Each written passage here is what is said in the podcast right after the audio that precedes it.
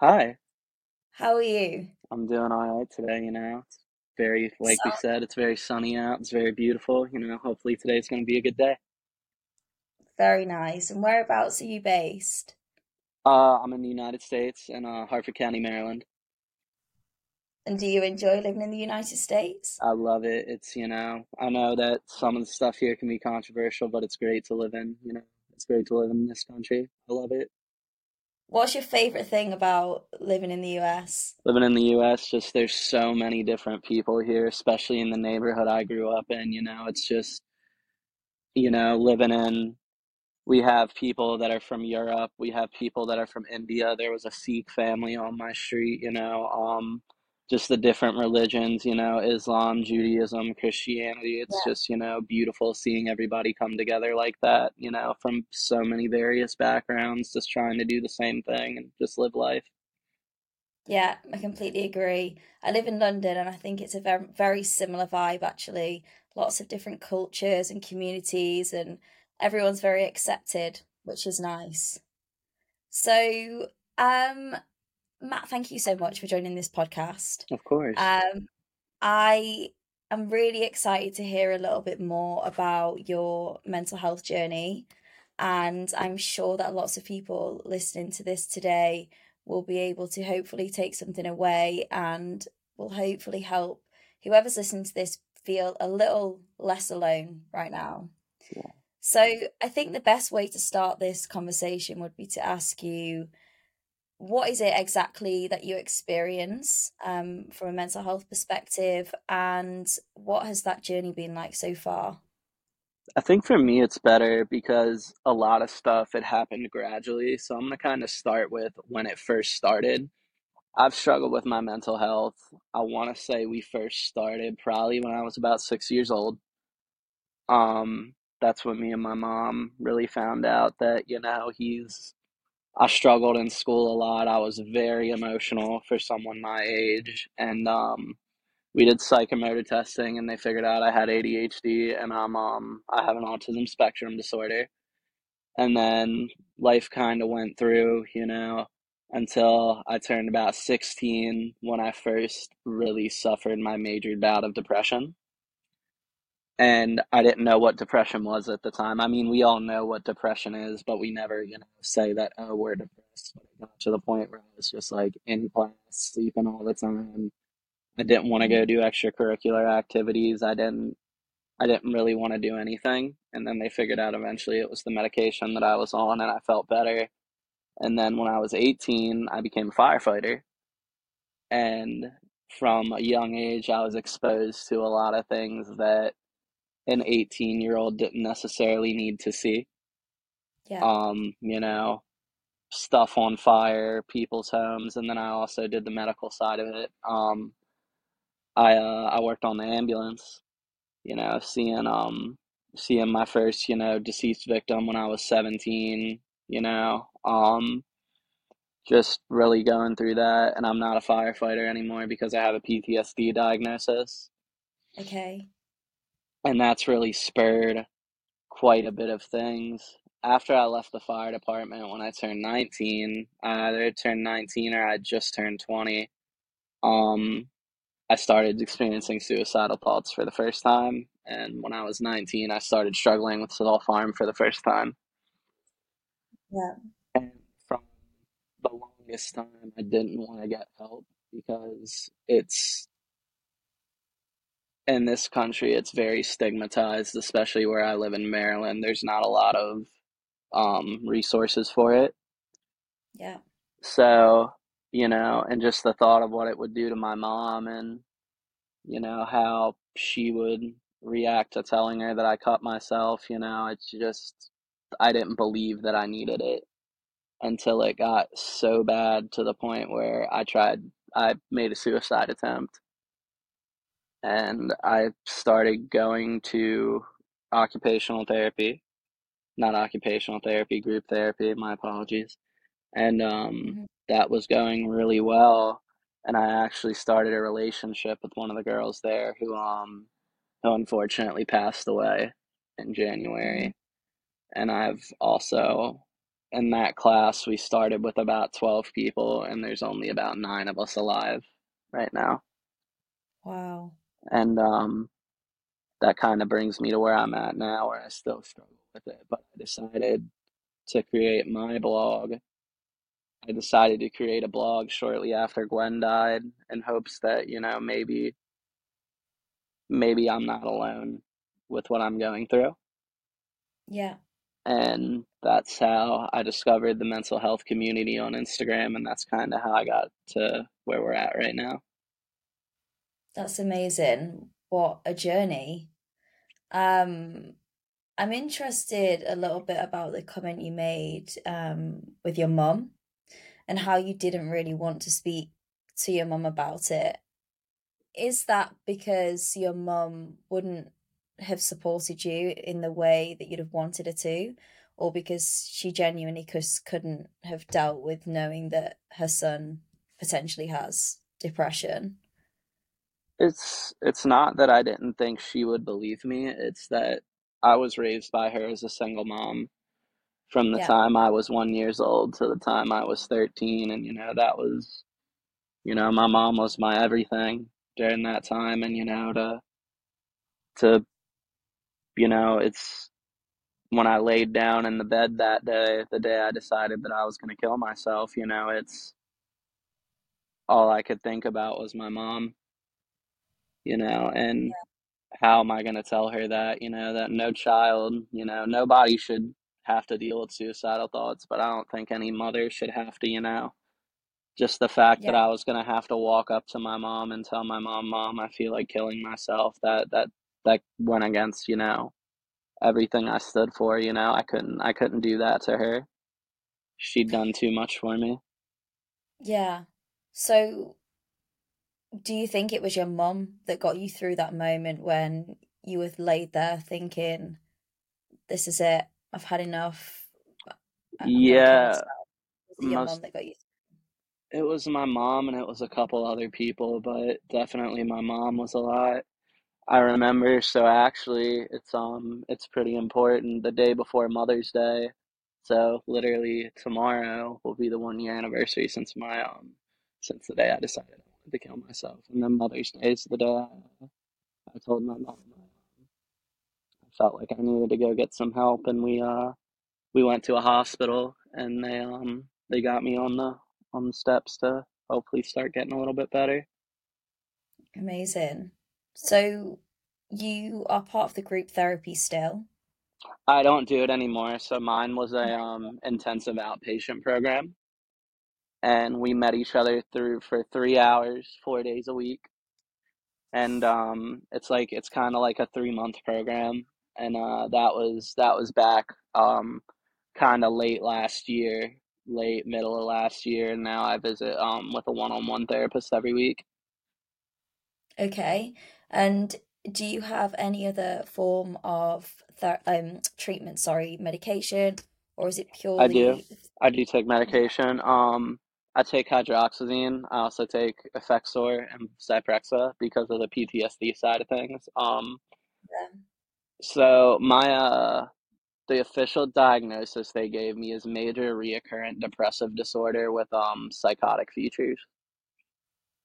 Okay, do you mind just explaining that a little bit more? Because that's actually something that I've not heard of. so mine is like they were like I got hit with so many things at one time, just general depression, and then also dealing with the trauma of being a firefighter and Mm, you know, more recently Gwen passing away and then two of my friends killed themselves.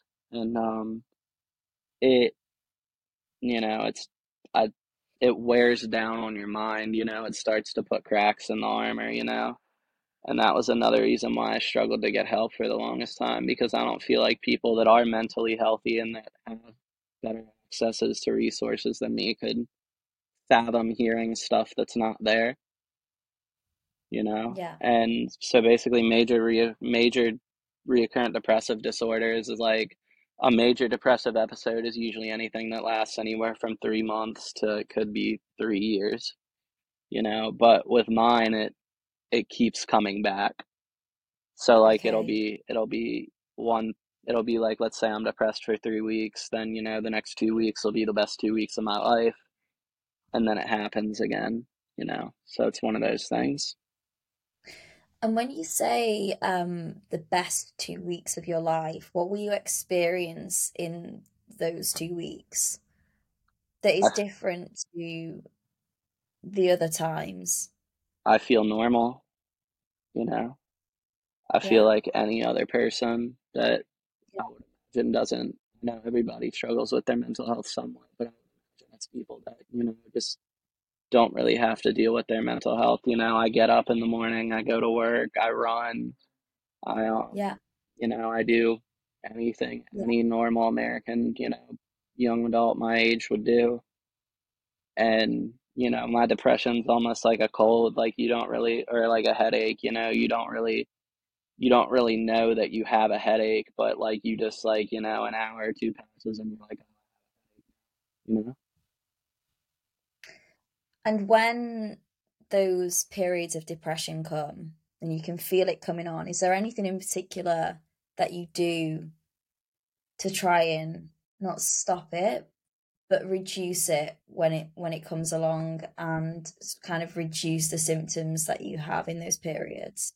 You know, I write on my blog quite a bit. I try to, you know, express those emotions outward, you know, instead of just because what's nice about it is all those people on that page or most of them experience the same thing I do, but it's not like I can just, you know, trauma dump to a friend and be like, "Hey, I feel like killing myself today." You know, it's it's one of those things where it's you have to you have to do it in a healthy way, and I know some people do it.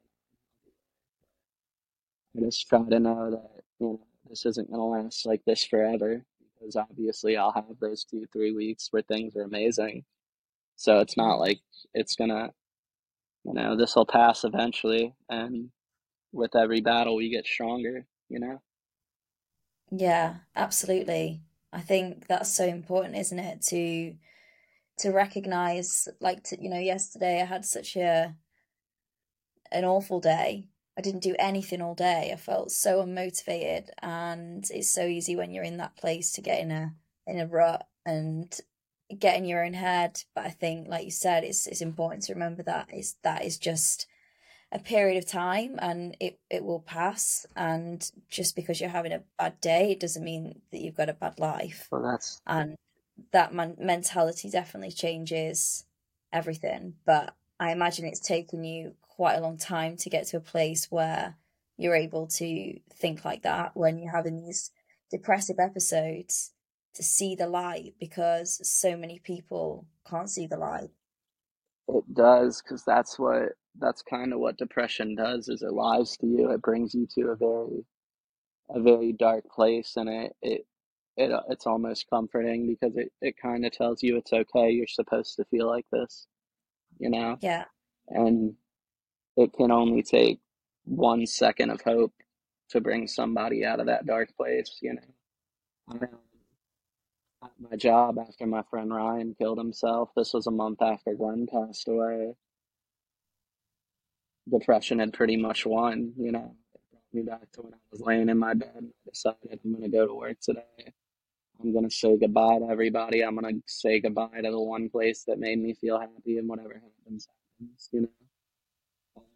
My manager at work could tell something was drastically wrong. He suggested that maybe why don't we try and get some help, you know, together. And he gave me a hug, and in that one second, I felt like okay, things might get better. And it brought me out of yeah, mm-hmm. because you had one person, I guess, who actually believed in you and believed that you could be okay again. Yeah, I think when you're in that place, it's easy to assume that you will be like that forever. And that's definitely how I felt when I've been in those periods of my life. It's you feel like nobody else is possibly experiencing what you're going through.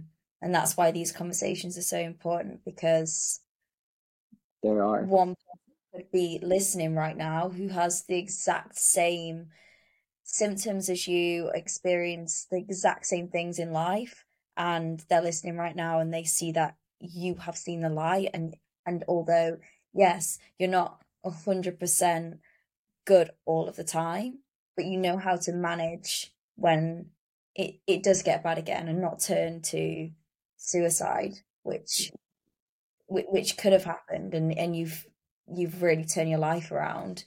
And i'm interested to know for anybody that's listening right now you spoke about obviously therapy um, and the medication that you're on and your blog, but is there anything else that you think is number one, like sorry, like top top five things that really help you at moments when you're really really struggling? I was um, you know, um, one of the girls at work that I've become close to, her and her boyfriend few days ago. I was suffering from a real depressive episode, and they were really worried about me. And they actually came and picked me up and took me to their house, and I stayed with them. So I would probably say them, you know, shout out Mark and Maggie. They're they're awesome people. Um, yeah. The second one is probably um just I know this isn't really like a physical thing, but I would just say communication with other people. Definitely, you know, knowing that I'm in I'm in this state right now, so I may not respond or react normally how a normal I don't want to say normal people because realistically nobody is one hundred percent normal, but how like, the general population would react Yeah. to certain things.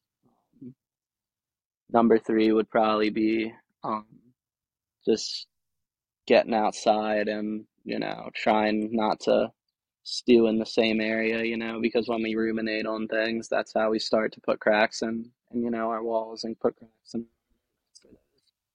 Those thoughts start seeping in. Um, number four is just trying to build relationships with those people that you do have, because you know we we find out when we're truly depressed, and I have truly found this that the people that love you no matter how you're feeling that day are going to be the ones that are going to get you out. It's not entirely on them to get you out of it, but they're going to fight and they're going to try and help you. And Yeah. five would probably be just the thought of if I'm truly feeling like I'm suicidal, it's okay to say that. Yeah. It's it's really I, I think people are scared because I mean being on suicide watch is dehumanizing to begin with, but it's it's it's there to help you.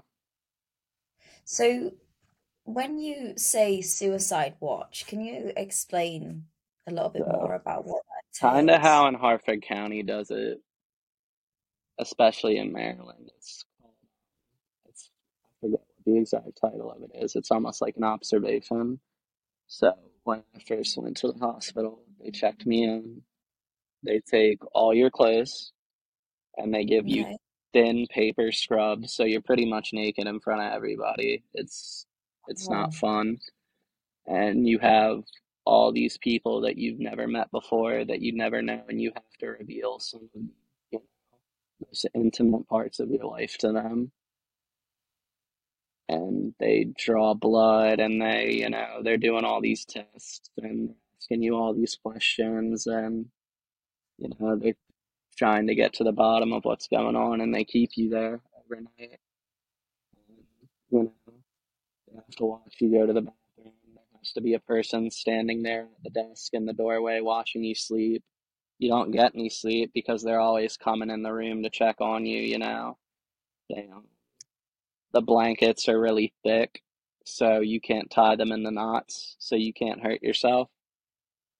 And, um, you know, just you feel alone, you know.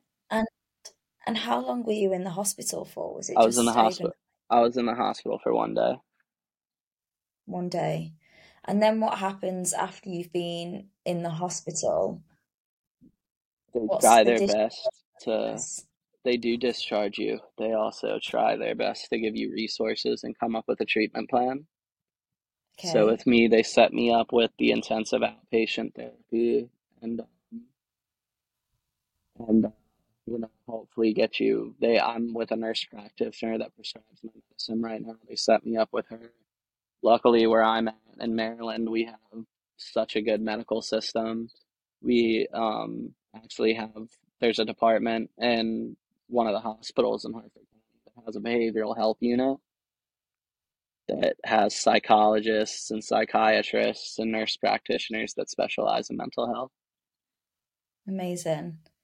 So you so you were you were able to get the care that you needed from that suicide watch experience even though that experience was not great. Sounds awful. Yeah, it's I mean that sounds terrible. What like what do you remember what you were feeling at that time?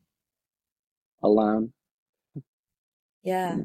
You don't. And I'm I'm interested actually because I don't believe that's something that we do in the UK It's and not to that extent. So I'm interested to know was anybody actually there to talk to you in they had they had a therapist come in, but I don't think she really cared. No. You know, I That think they're so just there to decide, okay, should we keep him or should we hospitalize him? Or, you know, she she didn't really ask me necessarily how I was feeling. She's like, oh, well, do you yeah, really want to kill yourself or do you just not want to feel the way you're feeling right now? Like, I don't know. I want that to kill seems myself because I don't want to feel this way anymore, you know. There's that there's the same thing, isn't it? And I it is. think that's so disconnected and almost humiliating when you explain that they put you that you were pretty much naked, exposed in front of people that you don't even know. Oh yeah. And then you're also having to explain how you're feeling, which is hard anyway. Probably the reason why you wanted to commit suicide is because you didn't want to have to talk about what you were feeling. So that's terrible. And do you think there's that is there is a problem in the US for is is the mental health system good or do you think it could be improved? it could be improved a lot. It could be improved a lot, you know. There's actually a situation going on right now where I um his name was Jordan Neely. He was in New York City. It's a man that Okay. was struggling with his mental health. He had his he had been diagnosed with PTSD. He saw his stepdad kill his mother. And I forget how old he was. He was either in his late 20s or his early 30s, but he was on a train and he was suffering with a mental health episode and he said he was homeless. He said, you know, he said, I have nothing to drink, I have nothing to eat, I need a job. He's like, I'm fed up, and he threw his coat on the ground.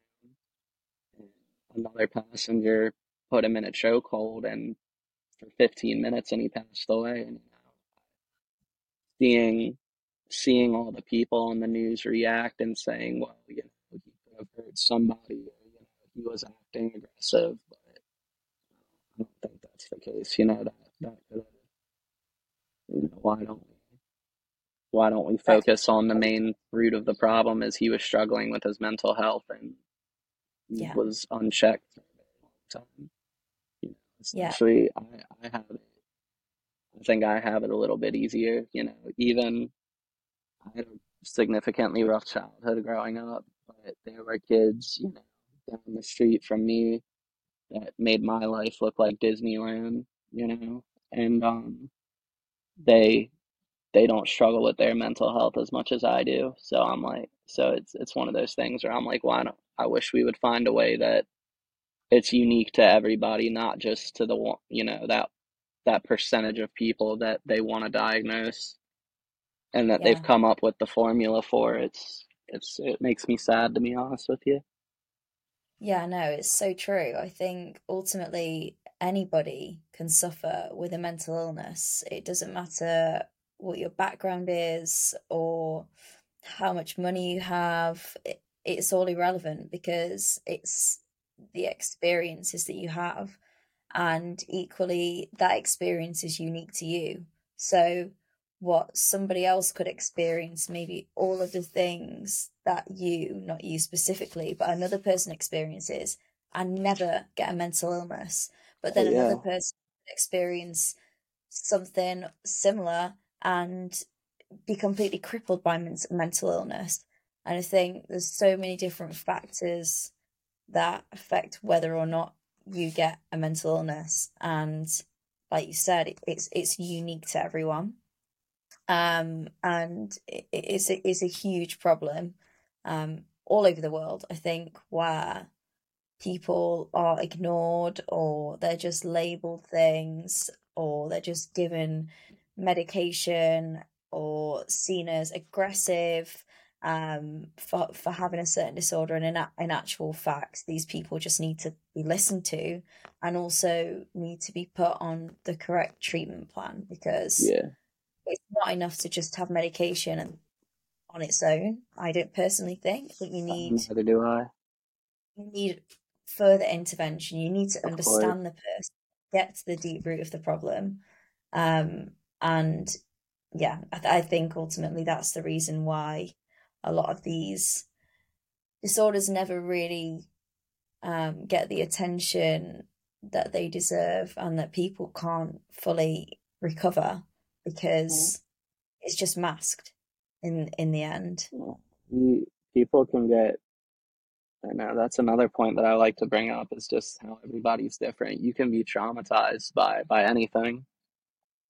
You can get traumatized by seeing something violent. You can get traumatized by a verbal altercation, you know. It Cody Alford had a quote where he said it doesn't it doesn't matter how you broke your arm. The fact is you broke your arm and it sucks. Yeah, that's it. And it's so true.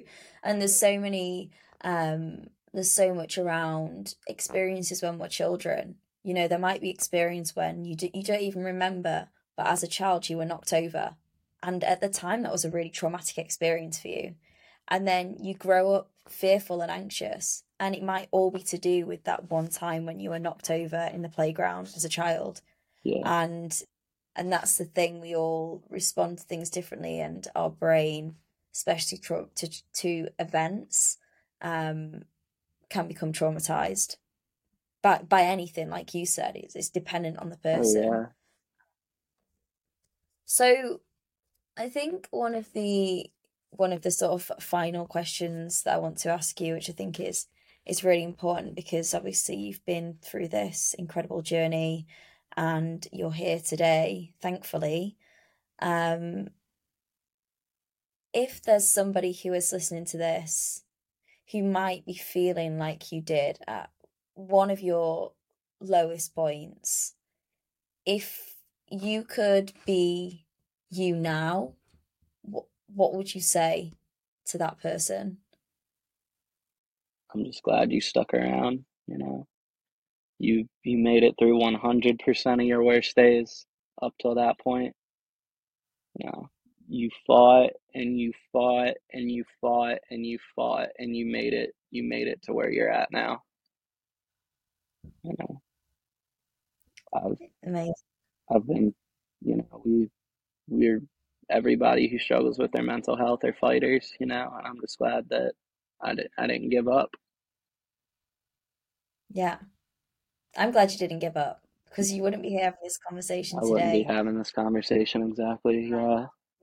Be able to help others. Yeah, you know, just even on my blog, you know, just hearing all the people, you know, I have fans that are in Israel now, and just hearing them, you know, even on the other side of the world in the Middle East, you know, just respond to my page and be like, I I feel this, you know, I struggle with this too.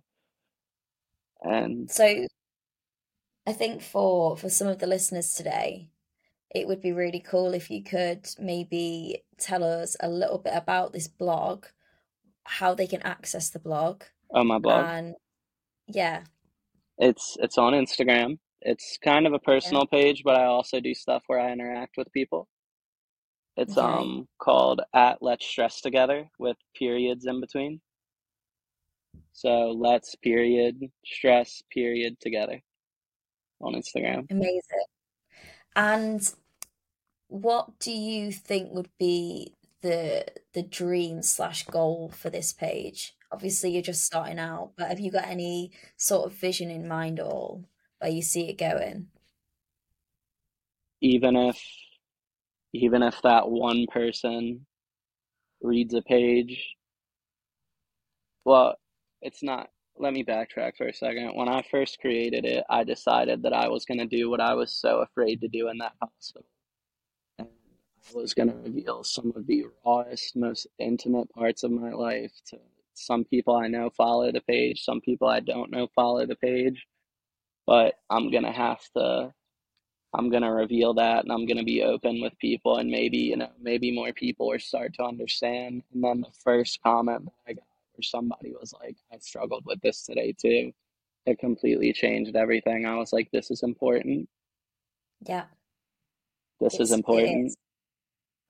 And I think, you know, the whole point of of the dose community and sharing stories as well, when when you first start out, it's it's often just a little you are probably a bit of a diary, just somewhere to just put all That's your kind of what it is at point, but I also I did a post where it was um women's advice for men's mental health and just getting to talk with everybody and seeing everybody's viewpoints on it and everybody commenting on the post. I was like, this can be something awesome if I try And when you were doing the women's advice for mental health, did you speak to, so did you go out and speak to other women and ask them what I their did. advice would I be? did. Okay. You know, And I can you think on the top of your head right now of of one piece of advice? I know I'm asking you on the spot, but um, it's okay to cry. That's one of the big ones that I thought. And it's, you know, you're doing just fine and it doesn't make you any less of a man to be emotional Do you cry? all the time. Good. You I know, I, feel like crying's a it's a part of healing, and I think it's just you've just got to just let it happen. You've never feel bad after a cry, ever. never. When when Gwen passed away, all I wanted to do was lay in her lap one more time and just cry because me and her would do that once in a while. I literally laid on my mom's couch, and that was the first time since January. This was a month after she passed away that I just let everything and it felt like the world was lifted off my shoulders. And that was kind of the that was around the time where I decided, no what, I'm um, I'm not gonna I'm not gonna bottle this in anymore. I'm gonna create my page, and I'm gonna even if you know nobody looks at it, I know that I'm getting out of there. I'm not having to put it in and having to go to anybody and trauma dump on anybody and I'm gonna this is gonna be a healthy outlet, you know. Yeah, And just some of the stuff I've talked about on there. I've talked about, you know, my struggle with self-harm, you know. Um, I remember I did one post where I was talking about, you know, just childhood trauma, you know, yeah, and you know, I did a whole post, I did a project for a whole week where it was Gwen's birthday. Everything was about how Gwen affected my mental health and how her death affected my mental health and just grieving and yeah. I mean, grief is a something dragon. that I haven't really spoken about at all with anybody yet on my page, but it's it's so important because we all will lose people close to us in Oh life. yeah, It's inevitable. So, yeah, I mean, I guess another obviously this person mean, meant a huge, huge amount to you, and January wasn't so far ago, really, um, in the grand scheme of things. So, I'm, I'm assuming that you're feeling a little bit better today. We're in May. today a little bit better, but I'm I still miss her every day. Yeah. Every day. How how do you how do you grieve in a healthy way? I talk about her all the time. Yeah. You know, uh, I don't. I had a really good conversation with somebody, and I realized that I don't. I don't have to get over it. You know, we there's it comes a point where we have to let go of certain things, but I don't think I'll ever I'll ever have to get over it. You know, I think that 10, 15 years later down the road in positive ways, not getting over it will help me make me stronger. Yeah. Being able to talk about Gwen and you know, because some people just tell me that oh, it's you know, it's been it's May, it's time to start getting over it, and you know, I don't I don't want to get over it. That's how I keep her alive, you know. I talk about her. I talk about my friend that killed himself, you know. Yeah. Um, I, I talk about them all the time because that's how that's how I keep them alive. That's that's how they I show that they have even after they passed away, they're doing things to help me. Yeah, exactly. And I think the thing with grief um, is that it's a journey. You know, you're gonna have days where you're probably gonna miss them so much and Oh it feels yeah, unbearable. And then there's probably gonna be days where you think about them a little less than the other day. Still think about them a lot. But I guess it's hard when you spent so much time with someone that you're constantly reminded of that person. yeah. Like I, and it can be as simple. It can be as simple as going into the grocery store and knowing this is the pasta she bought. mm, And even simpler, sometimes I wake up to get water in the middle of the night and I just simply miss her. mm. It is hard. It's very hard. It's really hard. And you have a support network around you now. Obviously, she was a huge support network for you, it seems. Um, so do you have people around you? Like, how many people do you think have around you now that are, are supporting you? Probably like two or three. That really, Strong two or yeah, three people. And that's interesting because doesn't that go to show that it's the quality oh yeah, of the people that you have around you as opposed to the quantity? because I had, I had friends decide that they didn't want to be friends with me anymore because they're like, Matt, you're putting too much on us right now. And, you know, I just felt so alone. And I was, I wanted to die again, you know, and that's when I got a text in the middle of the day one day that just said, I'm eating your favorite food and thinking about you. And that, you know, just that person wanted to talk to me. They wanted me to know, you know, how are you doing? And realize that not everybody's going to be good for you. And you're going to, some people are going to walk away, but that one person that stays is going to, know, make the whole difference. Yeah, absolutely. I mean, that must have been really hard to hear someone say to you that you're putting too much on us right now. Yeah. It was horrible because, you know, it's, it's not my fault. I have an incurable mental illness, you know. It's not Yeah. like you can just take a pill and it goes away, you know, and unfortunately, you know, not everybody believes in therapy or, you know, mental illness and anxiety. And unfortunately, this was certain people in my life that didn't. They made their decision, but I'm not gonna I'm not gonna let it let it discourage me. I know that this is this is real, you know. This is something that people people struggle with. Yeah. And in terms of today, what does life look like for you? Obviously, you you, you you're not a firefighter anymore. What you what what do you do for work? How have you sort of I work at a department store, so unfortunately my life isn't the most exciting, which makes me kind of sad, you know. I live a pretty normal life, you know. Um, I go to work in the morning. That's one of the things that help me is just having that structure. I go to work. Um, Yeah. to visit family as much as I can, you know, whenever I, whenever I get paid, I um try to go out and meet with friends, you know. Definitely just speaking to my therapist every day, you know, me and her come up with some really good plans and, you know, working through it, knowing that some days are going to be good and some days are going to be bad, but I definitely do try to, now that I'm not as deep in that dark place that I was, I try to look around and realize, you know, everything's horrible, you know. I'm going on a trip um, in two weeks, and I think that'll be a really good reset for me, just getting away from everything. Amazing.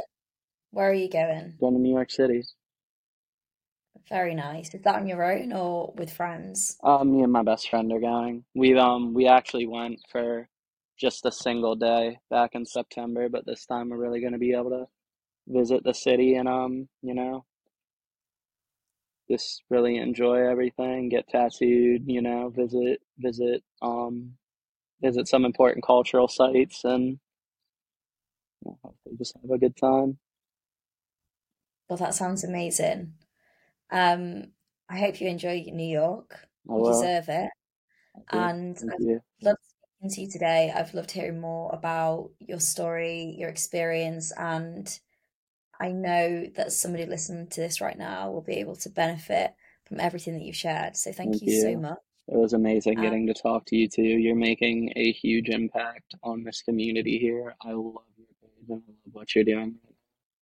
You know, that's thank another thing where I saw the page. There was a girl, I think I think her handle on Instagram is Stephanie Mind Warrior. That's her. I followed her and you interviewed her Yeah, and I looked at your page and I was like, this is awesome. I was like, this thank is this is gonna be something cool. thank you. You're welcome. I feel exactly the same about your page. So less stress together Yes, ma'am. um, on Instagram. On Instagram. Everyone should definitely give Matt a follow um, and follow his journey as well.